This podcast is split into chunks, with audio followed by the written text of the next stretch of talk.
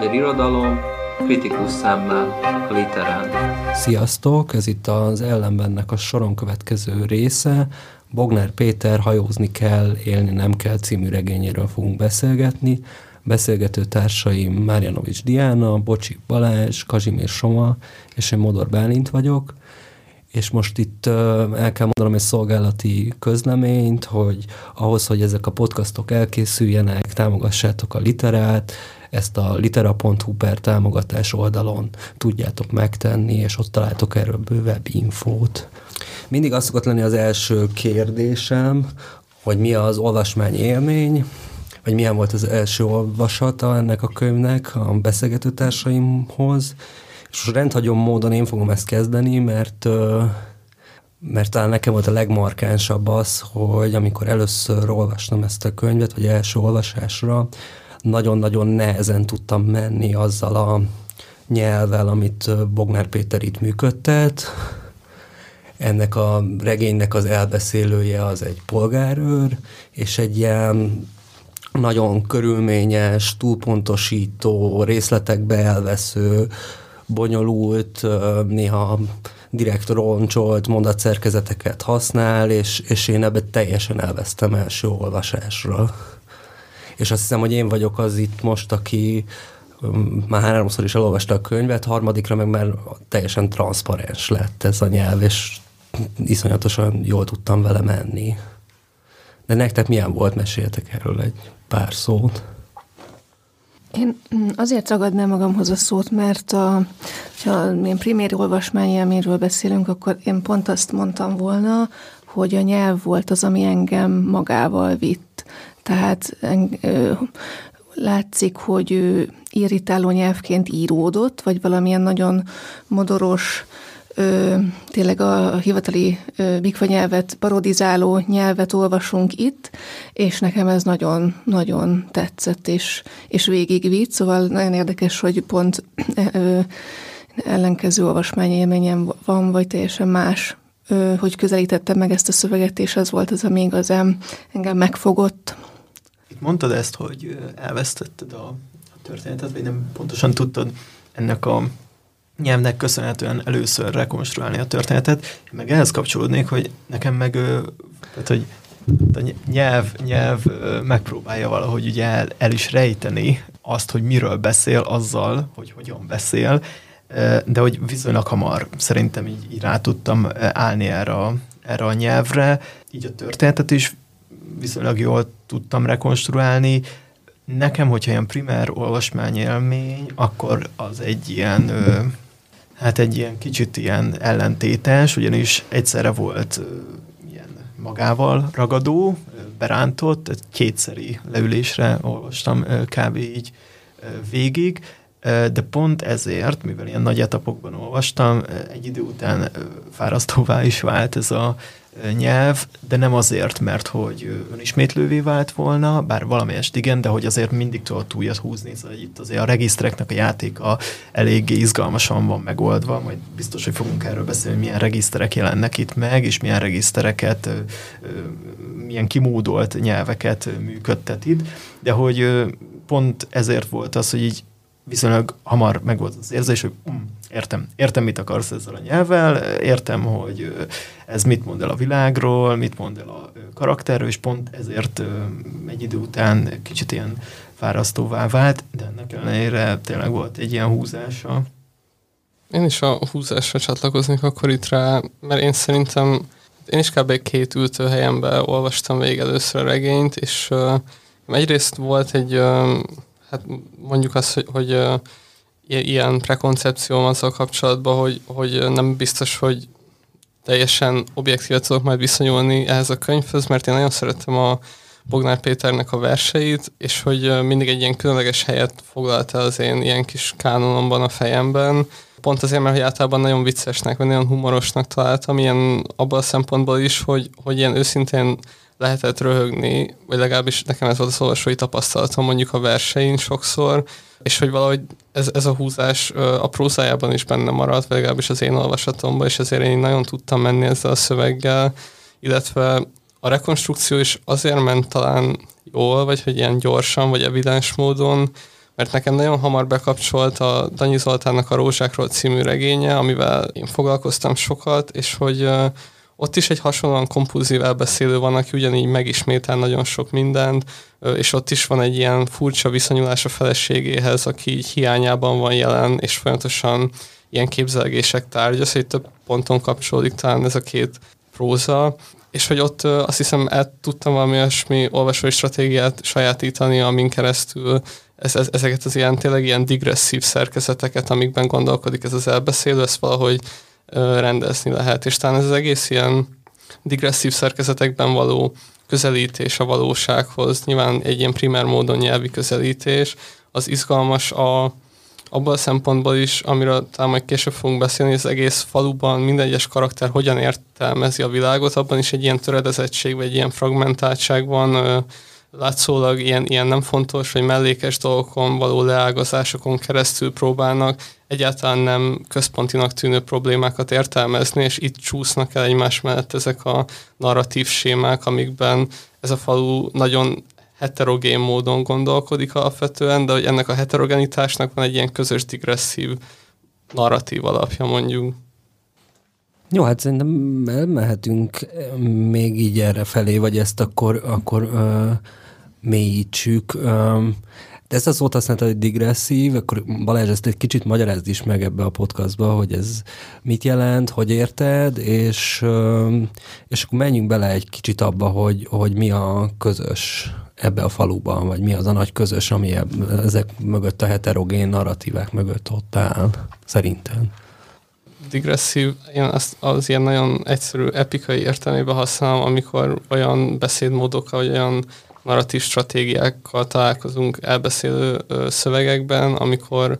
akár a, a narrátor tudata, akár valamelyik másodlagos elbeszélője ilyen folyamatosan lekanyarodik ilyen mellékszálakra, és ilyen labirintus-szerű lesz az egész, és, és kicsit ilyen nincs középpontja annak, amiről beszélnek. Ez általában mondjuk a magyar elbeszél hagyományban egy ilyen, ilyen vicces, ironikus hangütésnek szokott mondjuk az alapja lenni, hogy olyan uh, szubjektumok szólnak itt meg, akik amúgy így ilyen elképesztően furcsán értelmezik mondjuk a világot, ugye alapvetően. Csak világértelmezés szóra kapcsolódnék rá, hogy itt fontos elmondanunk, hogy van egy alapszöveg a, az elbeszélés szempontjából, ez Plutarkosznak a Párhuzamos életrajzok című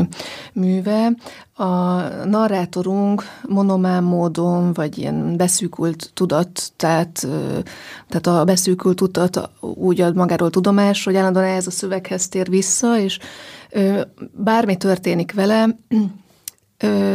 ez alapján, a szöveg alapján értelmezi a történéseket, vagy az őt körülvelő világot. Tehát van egy ilyen keretrendszer. És azt hiszem, hogy nyelvi szempontból is lényegi ez a, ez a referencia, mert Plutarkosz szövege valóban egy nagyon életes, egy nagyon izgalmas szöveganyag, ami átisztülemkedik az elbeszélő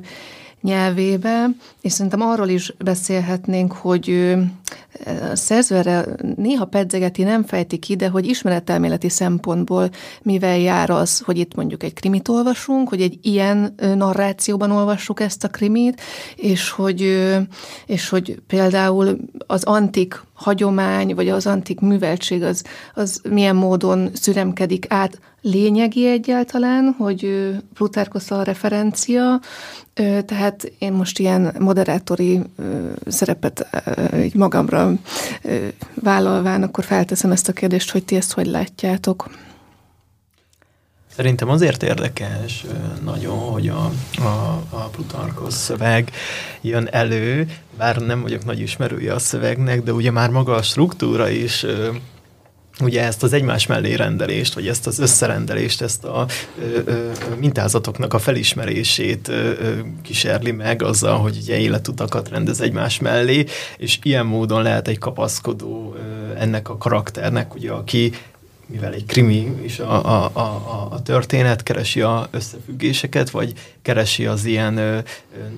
felfejthető összefüggéseket, mintázatokat a világban, mindazért, hogy magának is értelmezze a világot. Igen, tehát, hogy ez azért élesebb, mert hisz ugye a, a krimi valahol pont az ilyen megbomlott világrendet próbálja ö, visszaállítani, vagy a kriminek a nyomozó figurája, és akkor itt még azt is érdemes ilyen első körösen behozni, hogy ugye ez egy olyan krimi, aminek az elbeszélője a nyomozó maga. És talán, hogy ez egy ilyen szokatlanabb séma,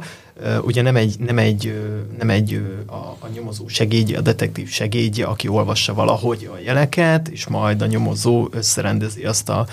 narratívát, vagy azt a, azt a sémát, amit félreért a, a világ, hanem itt ugye maga a nyomozó az, aki beszél. És úgy ugye ez az ilyen narratopoetikai technika problémája is előkerül, hogy, hogy ennek a beszélőnek egyszerre kell a világot megteremtenie, egyszerre kell a, a világ leírásába a nyomokat elhelyeznie, és ugye egyszerre kell valahol a, a nyomozó karakterét is színre vinnie. Én két ponton csatlakoznék itt a dia kérdéséhez, hogy az egyik, ami gyorsan, vagy hát ilyen, ilyen primár módon eszembe jutott olvasás közben, hogy a Plutarkosznál azért alapvetően mégis az van, hogy egy ilyen kettős játék van, mint a mi történeti táblatunkból, szóval hogy azért nagy emberek, mert a Plutarkosz ír róluk, és nyilván azáltal válnak azzá, hogy, hogy a, a nagy történetíró megörökíti őket, és mi is e felől olvassuk már mondjuk a, nem tudom, mondjuk azokat a személyeket tartjuk fontosnak, akik a, akikről ír a Plutarkosz is. Van egy ilyen tudom, elképzelés arról, hogy a történetet ezek a nagy, nem tudom, világtörténelmi személyiségek formálják valamilyen értelemben, és hogy ehhez képest ugye az, hogy mondjuk ez az alapszövege ennek az elbeszélnek, hogy e olvassa a világot, egy ilyen nagyon érdekes ellenpontozása ennek a mellérendelő, vagy ilyen, ilyen lekanyarodó, digresszív elbeszélésnek, ami nem a nagyság felé gravitál ilyen értelemben, hanem mindig az ilyen apró részletekben veszik el, szóval nem, nem jelöl ki ilyen központi, vagy folyamatosan sodorja össze-vissza a központi szubjektumait, ami nagyon jól ö, látszódik abban, amikor percről percre változik, hogy ki szerint a gyilkos, ki az áldozat, folyamatosan elfelejti, újra gondolja, stb. Tehát, hogy nincs meg ez a szuper narratíva, ami egyrészt a detektív regény az is kapcsolna, másrészt meg a Plutarkoszhoz is, mint történelem szemlélethez, és hogy a másik dolog, uh, amit még mondani akartam, elfelejtettem. Jó, én ehhez még egy a, a pár dolgot hozzátennék, hogy a Plutarkhoz, tehát hogy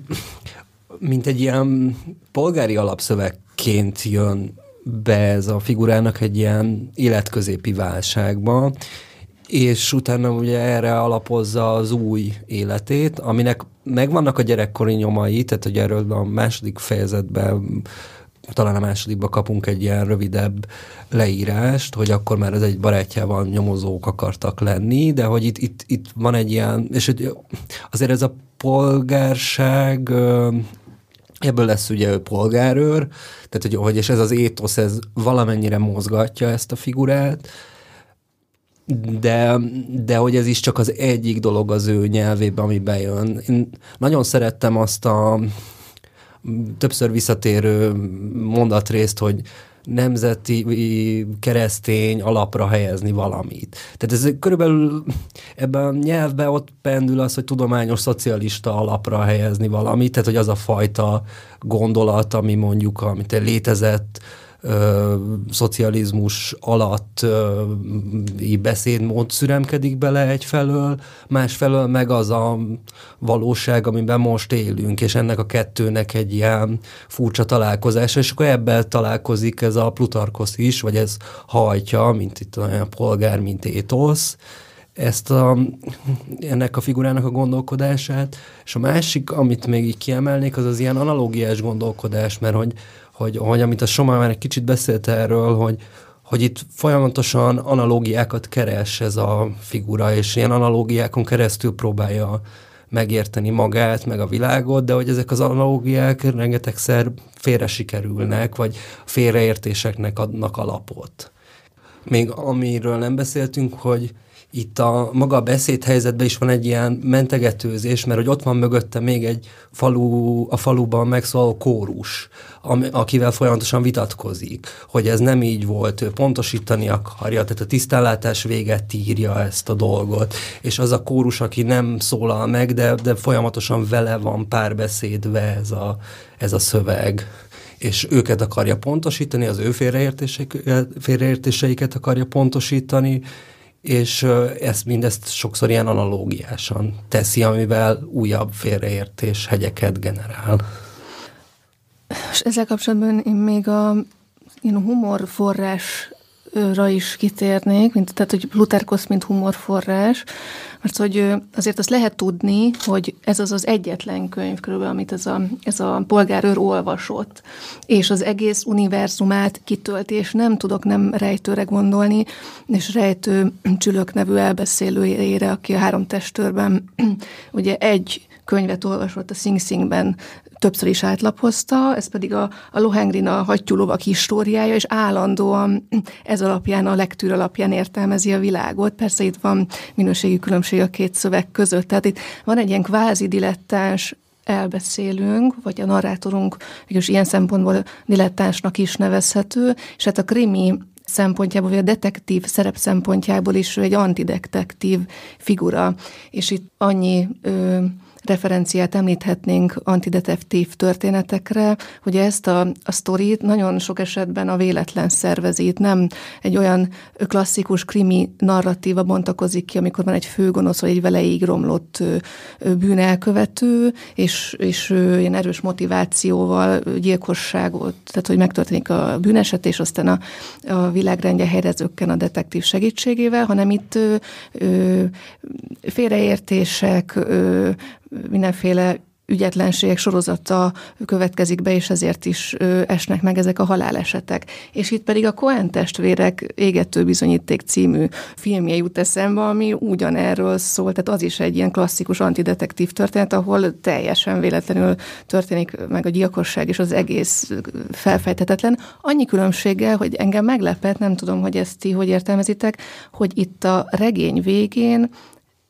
mégis valami összeáll. Tehát itt nem futnak szét a szálak, nem a Lynch Twin Peaks-ében vagyunk, ahol, ahol nincs, nincs megoldás, hogy a nyomok a semmibe mutatnak, hanem itt klappol a, a történet, és nagyon hamar megtudjuk, hogy ki is a gyilkos, hamarabb, mint maga a detektív, tehát hogy nekünk hamarabb leesik a tantusz, ez is egy ilyen humorforrása a kötetnek. Tehát valamilyen módon a világ ö, rendje mégis helyre zökken, és, van, és vannak el, elvarrott szálak ez nagyon érdekes, hogy még az anti-krimit is e, tud, tehát ezen is tud egyet csavarni Bognár. Én ez tényleg csak annyit, hogy itt szerintem, tehát ugye mondjuk az ilyen Sherlock Holmes típusú krimikhez mére, de hogy ez inkább mondjuk a, ha már ilyen krimi hagyomány, akkor ez az a kemény krimi hagyománya. Tehát a Chandlernél is ott csetlik, botlik a nem tudom, főszereplő, véletlenül derül ki, belegabajodik, stb. Nyilván ez, ez itt azért egy ilyen parodikusabb szintre van emelve, meg érdekes, hogy ugye az az ilyen nagyvárosi közeg hozza azt a karaktert, és a nagyvárosnak a beláthatatlansága, itt ugye ez átkerül egy kis falu közegében, de hogy, hogy én, én inkább az a hagyományhoz érzem ezt közelebbnek, de az égető bizonyíték is jó példa, meg jó példa az, hogy ez nem Twin Peaks, bár van benne ugye egy elég erős játék azzal, hogy most akkor ki is az írója ennek a szövegnek, amire egyértelmű választ nem kapunk, hanem gyárthatunk erre különféle teóriákat. De magának a, a nyomozónak a stratégiája meg inkább egy ilyen analitikusabb krimit idéz, hiszen ugye, és itt ezért akartam a referenc, vagy a regisztereket is behozni, olyan regisztereket használ, vagy olyan regiszterekkel próbálja megérteni a világot, amik általában a világnak, a valóságnak az ilyen objektív leírásával kecsegtetnek. Mi ez? Például ugye a rendőrségi szaknyelv, a szakzsargon, ahol a, a, az akkurátusság a fű levélnyesedékig terjedt, tehát ez egy ilyen nagyon jó szóhasználat volt benne szerintem. Aztán mit használ még? Amikor a gépek leírásáról beszél, mind az aprítógép, vagy más gép is előkerül, például ott a szexuális segédeszközöknek ugye a, a tesztelésének az eljárásai, ott meg az ilyen ö, ipari szaknyelvet, vagy a használati utasítások nyelvét használja, ez mind olyan, vagy, vagy, vagy a reklámok nyelvét is, amikor itt a, ö, az aprító gépről beszél, hogy ezek valahol mind olyanok, amik azt ígérik, hogy megragadhatjuk azt a valóságot, és tökéletesen körbe tudjuk bástyázni a jelenségeit, és így, így tudjuk rögzíteni. És ugye itt, itt van az ő, itt van az ő bukása. hogy közben a világ, amire meg ezt alkalmaz, az nem így működik. Jó, ez mm. nyilván ez nagy közhely, de hogy például nekem ez egy ilyen szép példa volt róla, vagy erről, és ezért kerestem ezt a szót, hogy ő ugye axiómákban gondolkozik, ha a kutya megrágja a fehér törmeléket, akkor az csont. Mert hisz a kutya a csontot szereti. Tehát ilyen, ilyen párosításokkal dolgozik, vagy szándékokat, meg, meg, meg terveket projektál oda, ahol nem feltétlenül van, hisz ahogy ugye a végén kiderül, baleset történt, és nem egy, nem egy konst, vagy egy tervezett gyilkosság.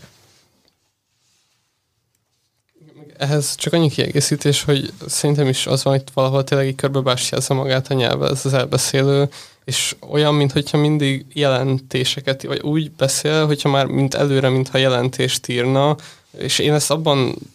véltem tetten érhetőnek, amikor ugye mindig, mikor ö, valahol megy kocsival, az első, hogy leállítottam a motort, és ezt így mondja, és leállítottam a motort, kikapcsoltam a fényhidat, és hogy, hogy mint, hogy, mint hogyha már írna a jelentést, hogy amikor odaértem a helyszínre, akkor ugye a protokollnak megfelelően ezt meg ezt csináltam, ö, amikor még a legbanálisabb dolgok dolgokkal foglalkozik, hogy elmegy a kocsmába, vagy, vagy csak kiautózik oda a híd mellé, ahol véletlen látja a polgármester urat is még az elején. De nagyon sokszor ez így, így ismétlődik a könyvbe, hogy a, a szolgálati gépjármű akkurátus leállítása az, az mindig belevegyül a narra, tehát az elbeszélés szintjébe is. És a, a másik dolog, amit még akartam mondani, ezt Dia már te kicsit elkezdted pedzeni ezzel a befejezés kérdésével, amiről szerintem érdemes lehet beszélni, hogy mégis miféle antropológiát ajánl mondjuk ez a könyv, mert hogy szerintem ez is egy ilyen izgalmas kérdés ebben, és itt még gyorsan visszacsatolnék a Plutarkoszhoz, csak annyiban ezzel a kérdéssel, hogy, hogy ugye a Bognár a, népszavás interjújában, meg a könyvbemutatós beszélgetésen is utal arra, hogy, hogy van ez a, a modernségben ez a váltás, ahogy az antropológiai centrum, vagy az emberi centrum kicsit így kizökkenni látszik, és nyilván ez egy ilyen nagyon lesarkított típ, de hogy, hogy az ember a világ széléről a közepébe kerül, és aztán a modernséggel kiesik onnan, és azóta pörög így a periférián, és hogy, hogy ennek mondjuk a, a Róma, vagy a római birodalom, vagy akár az antikvitás, mint olyan, annak uh, nyilván egy ilyen teljesen más uh, centrummal képzeli el a saját pozícióját a világban, és egy teljesen más nyelvvel is közelíti meg a világot alapvetően, és hogy nyilván itt az, az egyik ilyen, vagy sokadik probléma abban, ahogy ez az elbeszélő próbálja olvasni a történeteket, hogy ez az egyetlen olvasmányélménye, és ez egyszerűen nem feleltethető meg, vagy egy ilyen anakronisztikus dolog, ilyen mindenféle kiegészítés nélkül ebbe az értelembe, és akkor itt nyilván az van, hogy mintha egy rossz antropológia felől próbálná megérteni az embereket, és a kérdés, hogy ehhez képest egyébként a falu, mint, mint a diegetikus világ, miféle antropológiával működik, és hogy én az antropológián egyébként először akkor kezdtem el gondolkozni, amikor van az a rész, hogy, hogy arról beszél, hogy mennyire jó volt az, az időszak, amikor az aprítógépet először így összeszerelt, és jött hozzá mindenki, hogy ott aprítsanak az emberek dolgokat, és hogy tök sokszor így kihangsúlyozza, hogy amúgy ott se volt, hogy kiment a garázsból, mert hogy az emberek végül is azért fizettek, hogy itt jól érezzék magukat, meg szórakozzanak azzal, hogy ledarálják ezeket a dolgokat, meg vannak ezek a veteránok, akik ö, kvázi kigyógyítja őket a PTSD-be ezzel az aprítógéppel, ilyen kicsit túlozva, hogy ö, ott, mint hogyha ez sejlene fel, hogy, hogy valahogy a, a világról azt gondolja, hogy minden helyreállítható benne, az, az aprítógépen keresztül, és itt az aprítógép lesz kicsit az antropológiának az ilyen kicsinyítő tükre, vagy legalábbis nekem ez a tézisem, és nem tudom, hogy ti mit gondoltak erről.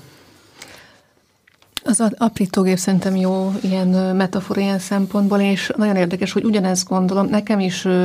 egy mérétegét ö, mutatta meg az az értelmezés, hogy itt egy antropológiai olvasata is van ennek a, ennek a kötetnek, és valóban a modernitás és az antik világnak a, a feszültsége mutatkozik meg, és szerintem a hajózni kell, élni nem kell cím e felől értelmezhető, mármint hogy a sors az milyen szerepet töltött be az antik ember életében, és mit tölt be ma ö, a, a a 21. század ember életében, és most visszatérve a, az aprítógépre, hogy nekem pedig az ágyúlövés volt. Hogy is? Ágyú? Ágyúlövés? Hang, hangágyú. Hang, hangágyú. lövése volt az, ami, ami Ö, ugye azt, azt lehet tudni, hogy minden, minden percben, tehát 60 másodpercenként ebben a faluban 24 órában egy hangágyú lő egyet. Hát eredeti ö, oka az, az en, ennek az, hogy, hogy a nyulakat, a nyúlbetöréseket megelőzze, a nyulakat eliessze. Aztán ennek mindenféle következménye van, igazából csak arra jó, hogy a polgárok nem tudnak aludni. Na de hogy ugye ez a narrátor a 60 másodpercet, perceket folyamatosan számolja, és én ezt úgy értelmeztem, hogy például ez is egy bizonyosságot ad neki az életben, vagy igazodási pontot. Tehát, hogy ez az a, az a mérce, ami, amivel igyekszik, ugyanúgy, ahogy az aprítógép, igyekszik megtalálni a saját középpontját, vagy a helyét ebben a kaotikusnak tűnő világban, és aztán persze sosem sikerül eltalálni a 60. másodpercet, mindig vagy elé, vagy, vagy mögélő. Ugye azt mondtad a dia, hogy polgárok, a, a nyúlbetörések zavar, zavarják, de hogy már ez a polgár sem, polgárság fogalom sem stimmel, tehát hogy ezek a, az emberek azok nem feleltettük meg a polgár eszményével, amivel az ő fejében mondjuk összejönnek, és hogy, hogy ebbe is nagyon szépen látszik az a, az, az elcsúszás, ahogy, ahogy nézi a körülötte lévő falu valóságát, hogy megpróbálja őket megragadni. Van ebben valami nagyon furcsa abban is, ugye, hogy polgártársaknak hívja ilyen, szintén ilyen kompulzívan a, az embereket, meg a polgárőrségben, mint kifejezésben, és azt hiszem ez, ez így talán így megsejlik a regényben, ilyen explicit uh, reflexió tárgyával nem válik, de hogy, hogy a, a polgárőrség az, ahogy mint intézmény bekerül uh, egy nagyon központi szerepbe uh, a regénybe, valahol nyilván arra sarkalja az olvasót, hogy, hogy kicsit egyébként elgondolkozzon ezen, vagy hogy azt gondolom, hogy amúgy így nyilván nagyon lesarkítva egy ilyen, ilyen lesajnált intézmény, vagy hogy inkább ilyen ironikusan, viccesen viszonyulunk hozzá itt nem tudom, a körúton belülről Budapesten alapvetően, de hogy, hogy, hogy mégis ez egyébként mit kezdtünk, hogy a polgárőrség is egy ilyen nagyon fura, mint szószetétel is nagyon érdekesen hangzik, mondjuk ezt. Kicsit a, a Deridának az agyalása jut eszembe a békefenntartókról, hogy azt is, hogy, hogy mit jelent az, hogy békefenntartó, vagy miért hívjuk őket így, van ebben valami nagyon fura perverzitás, a polgárőrségben is, mint hogyha lenne,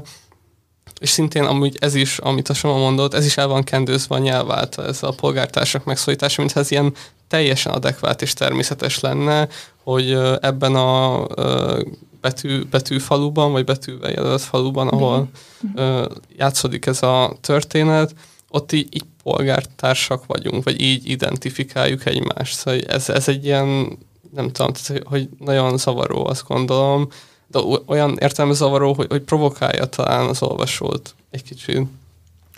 Meg még amiben félremegy, hogy a Plutarkosz miatt ott folyamatosan egy ilyen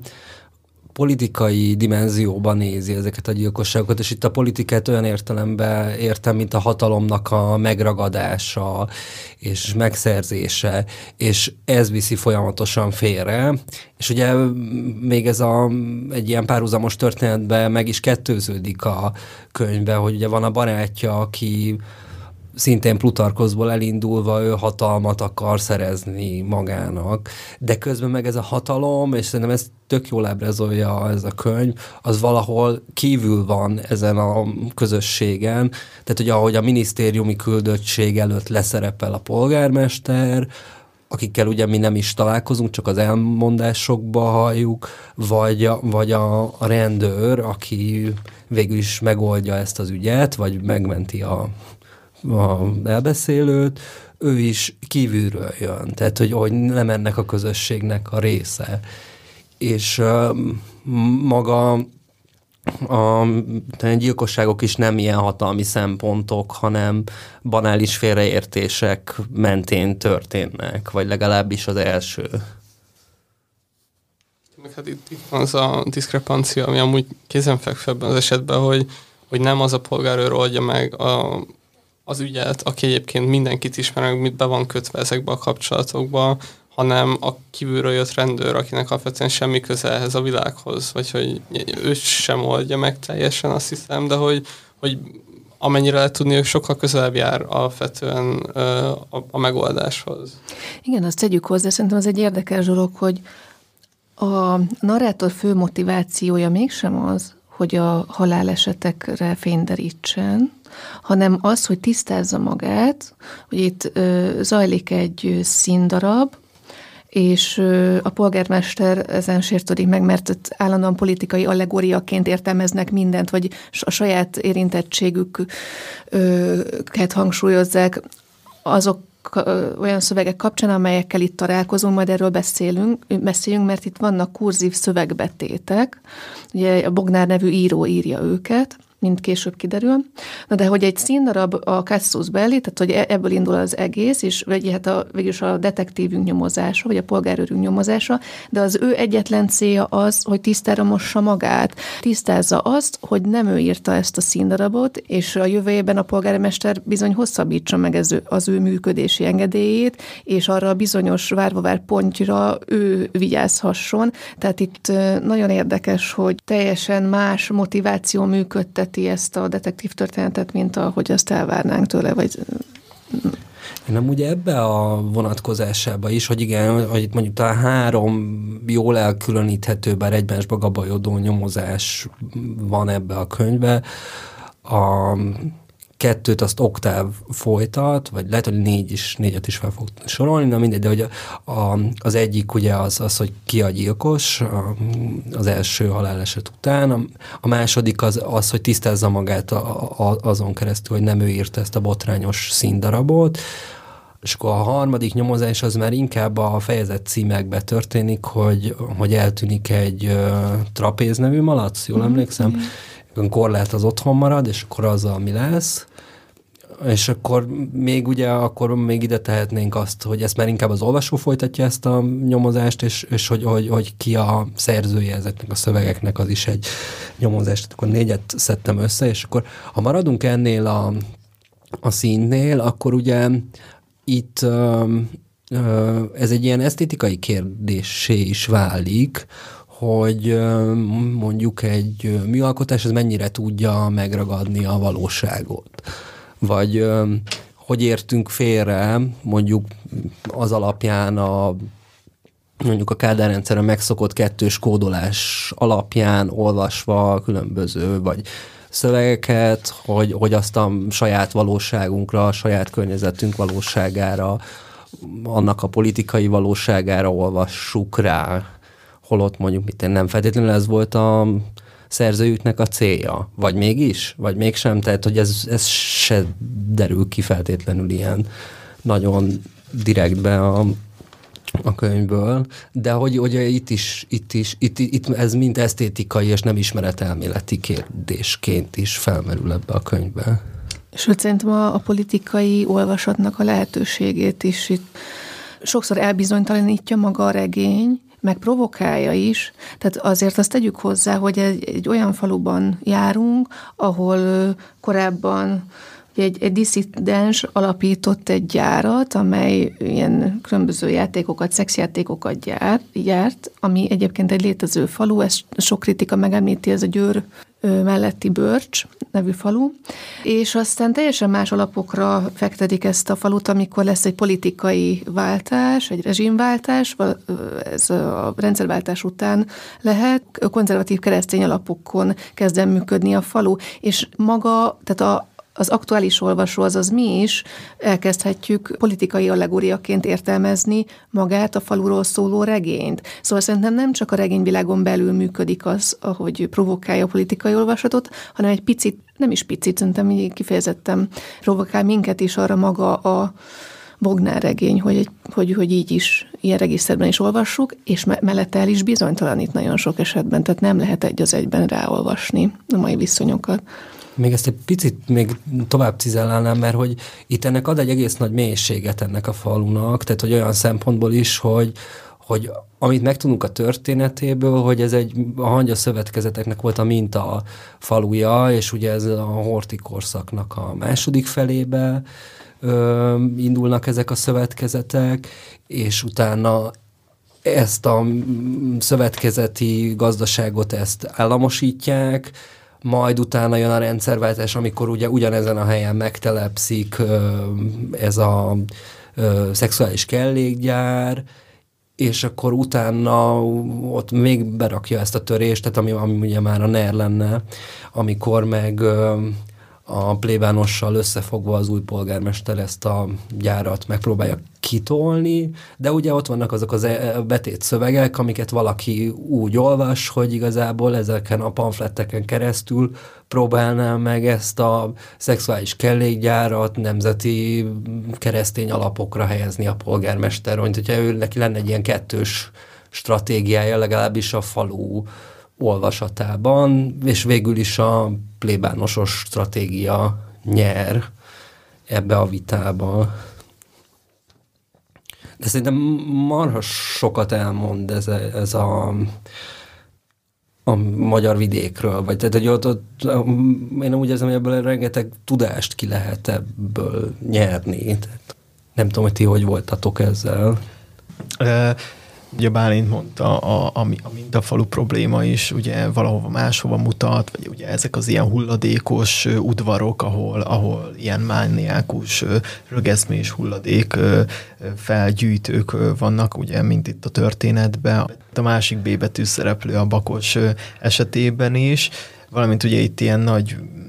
tehát egy, egy ilyen nagy tér, tér szeletet fog át, meg egy nagy időszeletet is ezzel, és talán lehet, hogy ez így erős, de mint hogyha ebben lenne egy olyan állítás is, hogy pont ez az ilyen ö,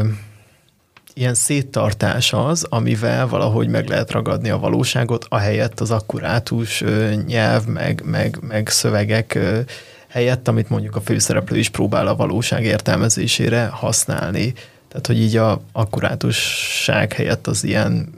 szegmentált széttartás, hibrid, hibrid falu leírás. Én azt nem, én, én nem biztos, hogy kijelenteném ilyen direkte, hogy sokat megtudunk a magyar faluról ebbe az értelemben, hogy szintén pont az a, az egyik ilyen játék mondjuk, hogy az, hogy mint a falu program, mint valós történeti referencia a horti korszakból. Ez, ez nyilván, nem tudom, bekerül a recepcióba, meg a Bognár Péter is beszél erről a könyvbemutatón, hogy ezt végigolvastam, megolvasta ennek a szakirodalmát, stb. De hogy a mintafalu, mint mondjuk az, hogy kifejezés, az alapvetően az az ilyen néprajzos rémálom, amikor a falu mint ősi állapot, vagy hogy a falu ahogyan, nem tudom, elképzeljük, meg ahogyan, amilyen állapotban mondjuk soha nem volt az emberi történelem során, stb. Hogy itt is, mint hogyha ez, ez a csapda azért fel lenne állítva, hogy úgy kezdjük ezt a falut olvasni, mint egy reprezentatív falu a NER-ben, amit ugye gyorsan aktivál a fejünkben, ez a polgármester meg a plébános, ez a ugye keresztény konzervatív alapra ö, akarják helyezni, és ugye azt hiszem szó szerint ez a kifejezés, ez ugye többször elhangzik, de mindig csak ennyi. Szóval ennél ugye több ideológia nincsen, ez a frázis a maga ürességében nagyon gyorsan aktivizálja ezt a politikai olvasatot, de ennél többet nem mond, szóval bele vagyunk csalva ebbe a csapdába, hogy 2023 Magyarországon, ha ezt, ezt a sort olvassa valaki, ez fog eszébe jutni, nem, nem fog semmi más, és hogy de közben meg egyébként ez, ez nincs megtöltve semmivel, vagy nem tesz állításokat arról, hogy, hogy ez alapvetően miért rossz, nem tudom, a falu életére, vagy ha tesz, akkor ilyen banalitásokon, vagy ennek a fura elbeszélő tudatnak a megszűrésén keresztül, amit meg amúgy se vehetünk komolyan. Tehát, hogy, hogy egy ilyen komolytalan elbeszélőtől, mint akit narrál, miért kéne komolyan vennem a politikai értelmezését ezeknek a dolgoknak. Ráadásul még valamiféle ilyen távolságot is felveszett a keresztény konzervatív dolgoktól. Másrészt meg szerintem a pontja, ami egy nagyon izgalmas dolog, mert én mindig meg azt gondolom sokan így vártuk, hogy ez valami lesz, vagy hogy nem egy ponty, vagy hogy, hogy, hogy lelőjem, le, lelőjem a poént, hanem nekem pont emiatt a gyorsan aktivizált politikai kód miatt az jutott eszembe, hogy valamilyen nagyon kellemetlen nem tudom, ilyen, ilyen heraldikus megnyilvánulása lesz ennek a neres, nem tudom, mitológiának, amit látunk magunk körül. Most gondolok az ilyen nagy arany Szent István szoborra, meg ezekre az ilyen érdekes dolgokra, és akkor közben az van, hogy ez, ez egy ponty, ami egy akváriumban van, és hogy ez semmi több ennél, ez behúzza egy kocsi a végén a regénynek, és, és így meg, és emiatt kell ez az ilyen puritán ö, megtisztulás, e, ezért kell bevonni ezekbe a ládákba ezeket a szexuális segédeszközöket, hogy mire a pont jön, addigra ne legyenek itt. Ennek a keresztény konzervatív alapra helyezésnek valahol a végső célja az, hogy ez a város tiszta legyen addigra, amire ide jön egy hal. És hogy, hogy ezt így, ha, most, hogy nyilván, hogyha ilyen banálisan mondom, akkor ez önmagában felszámolja azt, hogy ez bármiféle ilyen politikai allegorizisként olvassam, mert hogy mit mond ez végül is el akkor a erről? Tehát én nem is minden allegória, hanem hogy szerintem pont ez a pontja az erősebb. Meg én a mintafalut azt nem a néprajzi rémálom vonalában gondoltam el, meg ők se, hanem hogy itt most mit én kipróbálunk valamit, például azt, hogy kivágjuk az összes diófát, amit az előző polgármesterek ültettek, helyébe azt hiszem mandulafákat ültetünk, Szilva, vagy, ja, bocs, igen, Vesztercei szilvát, így van, és, és akkor utána ezeket a rönköket mondjuk nem odaadjuk tűzifának, annak, szociális tűzifának annak, aki akarja, vigye el, hanem beültetjük gombával, és akkor itt vannak ilyen, ilyen mezőgazdasági mintatele telepek, aminek ugye az egyik része, hogy mit kezdünk azzal az örökséggel, hogy mi a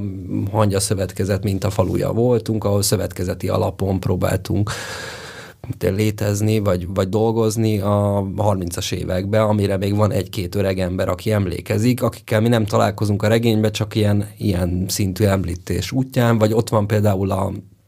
Tomanek karaktere, aki, az erről megjelent ezer oldalas könyvet az bemagolta és betéve tudja, és mindenkinek ezt meséli a kocsmába hasonlóképpen, mint ahogy a Plutarkoszt mesélheti Oktáv hogyha hiszünk neki. Tehát, hogy ilyen értelemben éreztem azt, hogy, hogy közelebb kerülünk egy ilyen, nem tudom, vidéki valósághoz, és lehet, hogy ez az én tévedésem, tehát, hogy,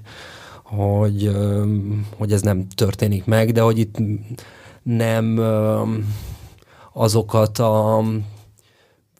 erről alkotott közhelyeket akarja felmondani a vidéki valóságról, amiket mondjuk a NER kritikusai döngetnek, vagy... Ez talán csak annyi, hogy vagy én értettem, hogy erre gondoltál, csak ja, arra gondoltam, hogy a mintafalu, mint kifejezés, ez van egy ilyen konnotáció, vagy lehet ilyen konnotációja.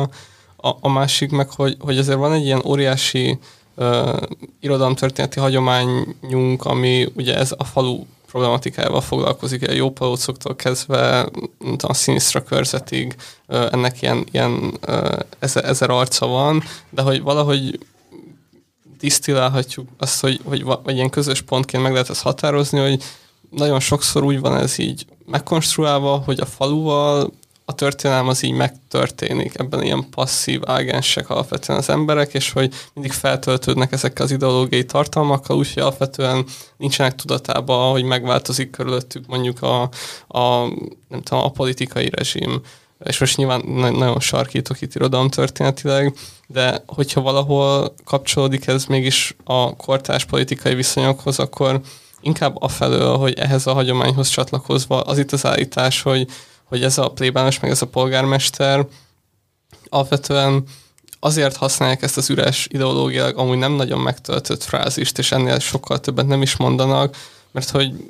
ebbe, erre a kényszerpályára kerül a magyar falu vagy a magyar vidék, hogy megbízható emberek oda vannak ültetve a helyekre, akik amikor kell megcsinálják a dolgokat, de egyébként meg erre az üres frázisra fölépítve ilyen baromságokat csinálnak, mint amit amúgy csinálnak ebben a faluban,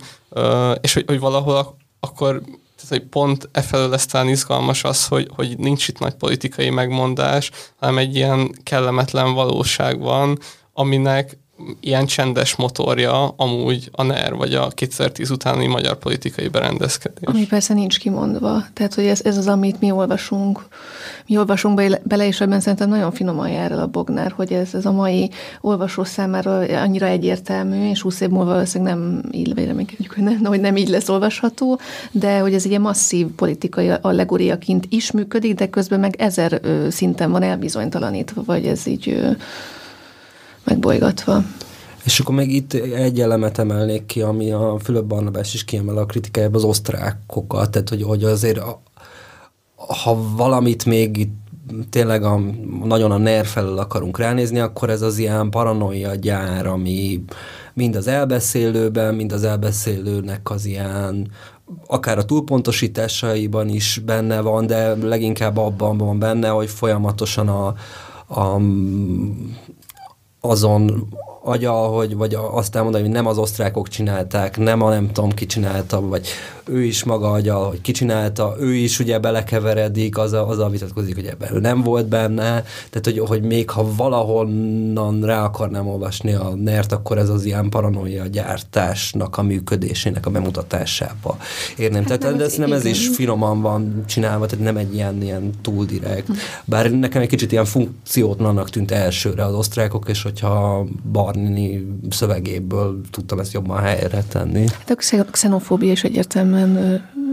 Sőt, a xenofóbia ugye osztrákok, és akkor tolfelvásárlókkal meg ott van a rasszizmus is, hát szóval igen, ez igen, így szépen igen. körbeér. De hogy szerintem itt ez az ilyen paranoia kérdés, meg abban nagyon izgalmas, hogy, hogy ez, tehát hogy hogy hoz létre ilyen kötődéseket is, mert ugye folyamatosan billeg az, hogy a, ő a, a, a, elbeszélő, a polgárőr, a, a, a polgármesterre egyszerre lojális, és ugye egyszerre fenyegetve érzi magát, vagy kiszolgáltatva, kiszolgáltatva érzi ö, ö, magát. És egyébként ugyanez a Bakos karaktere is, aki hosszan hallgatja a polgárőrnek ezeket a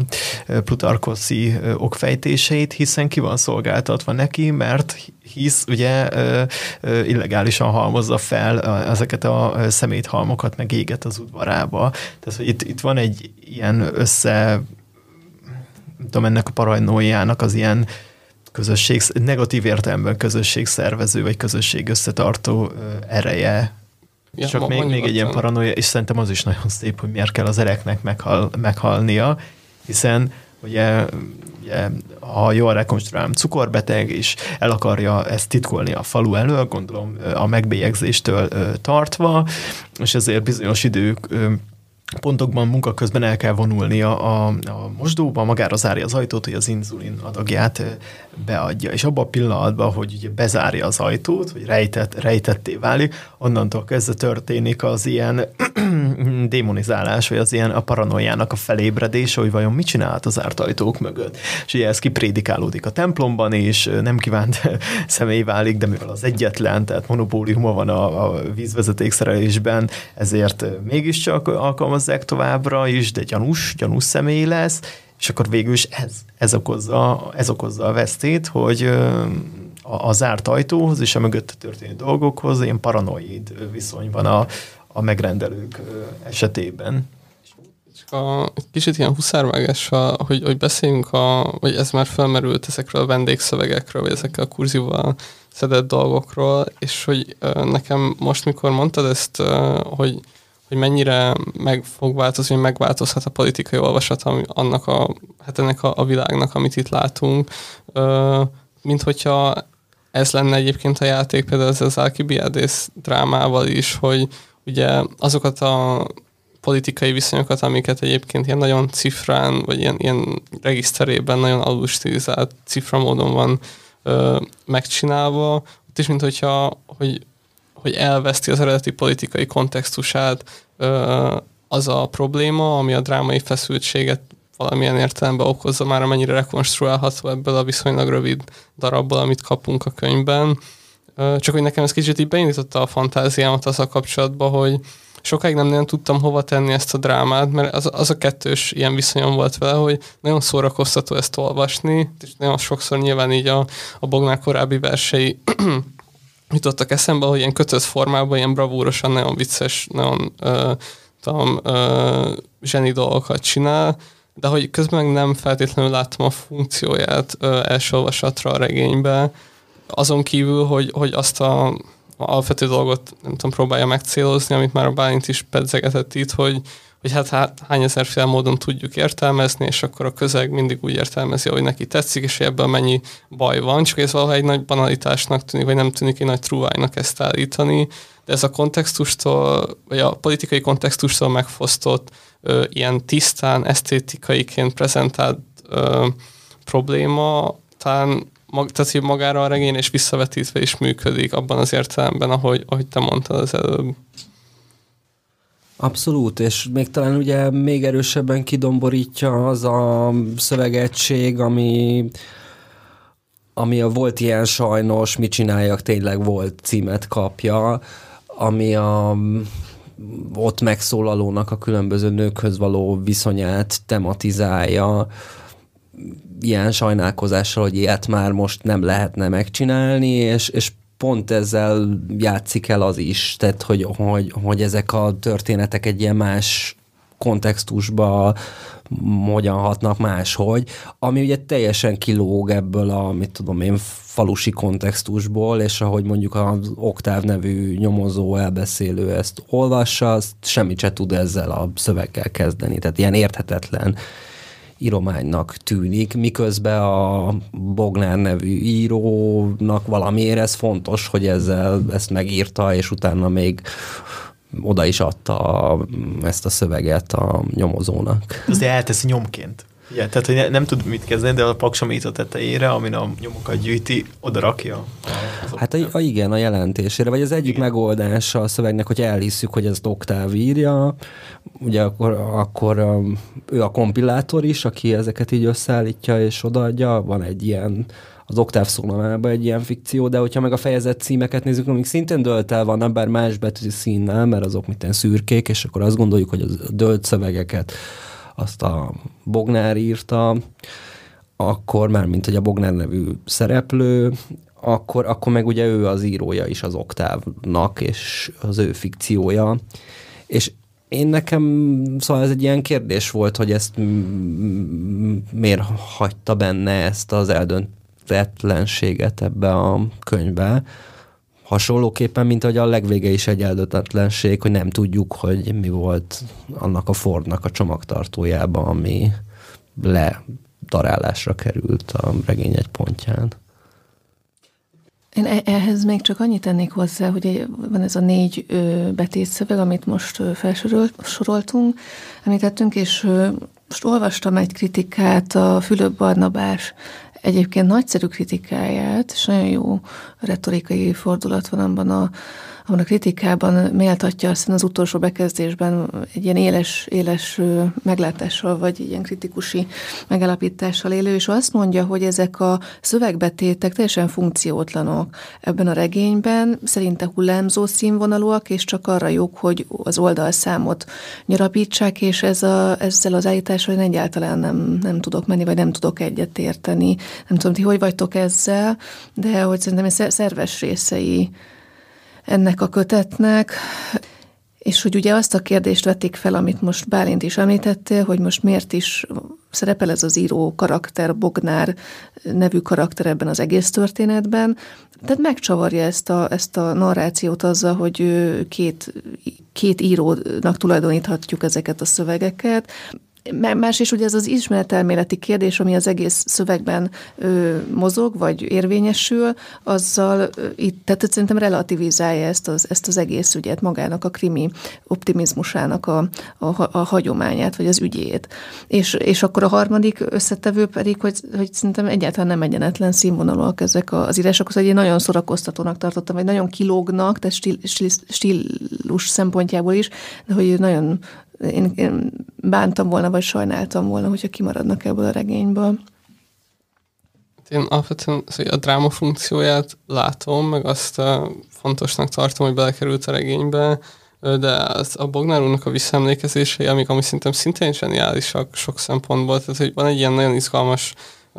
játék ebben tényleg, hogy, hogy így a, a Pikaru figurája, mint, mint ilyen irodalmi hagyomány, mit csinál magával az identitáspolitika korában, és hogy itt nyilván ez a két nyelvi regiszter is nagyon izgalmasan ütközik, és ez tök jó,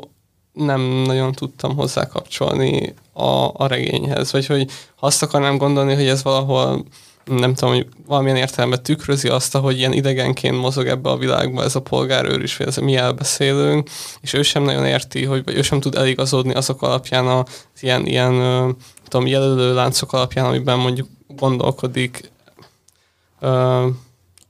nem tudom, a 21. század, akkor ezt kicsit én erőltetetnek érezném. Tehát, hogy, hogy én abban érzékelek öncélúságot, odaig talán én sem mennék, hogy oldalszámnövelés, mert megakasztani nem akasztotta meg az olvasásomat, meg tényleg nagyon élveztem, de így nem nagyon fedeztem fel erősebb konnotációkat a nagy egészhez.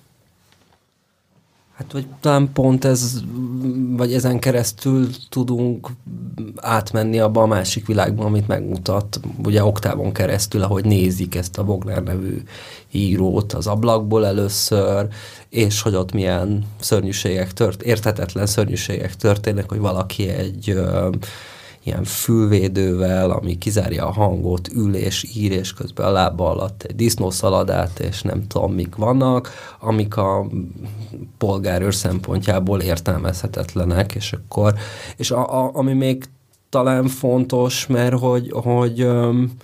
hogy ezeken keresztül ágyaz meg ugye a,